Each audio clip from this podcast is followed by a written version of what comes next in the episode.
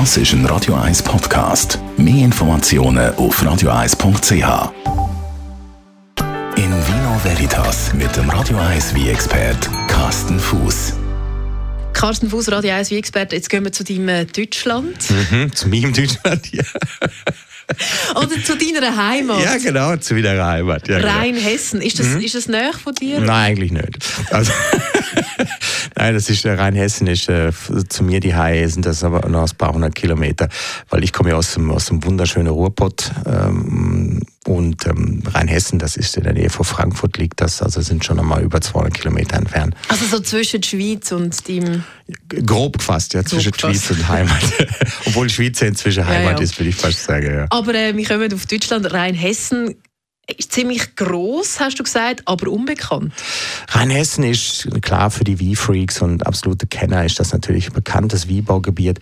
Aber Rheinhessen ist für die, wo sich noch nicht so groß mit dem deutschen Wie beschäftigen, ist schon äh, eher exotisch. Was die meisten kennen, ist halt so Mosel und Rheinpfalz und, und, und vielleicht noch das Rheingau, das sind so die bekannten Wiebergebiete.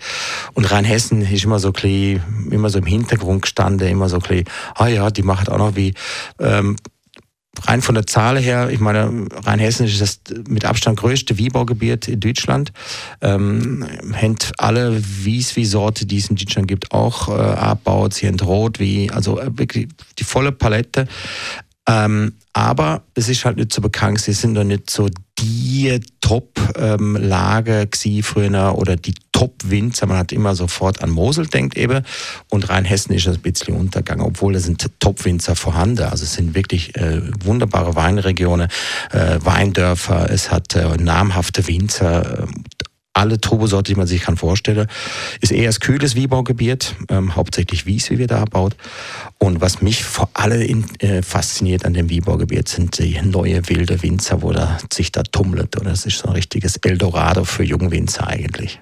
Reden wir da eher von trockenem Weisswein oder eher so ein bisschen süßig? Es gibt ja auch viele in Deutschland, so die Süßen. Ja, genau. Also Deutschland ist äh, in der Vergangenheit immer so sehr bekannt gewesen für eher fruchtigere, lieblichere Wie. Und der berühmteste Wie aus der Region, also Rheinhessen, ist die Liebfrauenmilch. Ähm, trinkt in Deutschland zwar kein Mensch, es wird alles nach England transportiert, aber es ist, äh, äh ja, es ist ein bekannter Name. Und, aber inzwischen hat sich das total geändert. Also in Deutschland wird hauptsächlich trocken getrunken, also wirklich fruchtig, ja, aber nicht süß. Es gibt natürlich noch süß wie, aber die große Masse, das ist wirklich trockener Wies aus der Hauptsorte Riesling, Müller-Thurgau und immer mehr dann halt auch die internationale Sorte wie Chardonnay und Sauvignon Blanc. Und diese junge, wilde Winzer, sage ich mal dazu, wo eben jetzt die Betriebe von ihrer Eltern übernommen haben oder mal einen eigenen Betrieb aufbaut, die machen unglaublich viel. Da bewegt sich richtig etwas. Also für diejenigen, wo sagen, hey, ich wollte Deutschland mal kennenlernen, wie technisch Rheinhessen ist, ist richtiges Eldorado.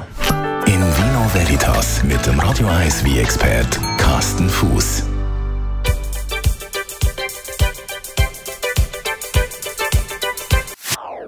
Das ist ein Radio 1 Podcast. Mehr Informationen auf radio1.ch.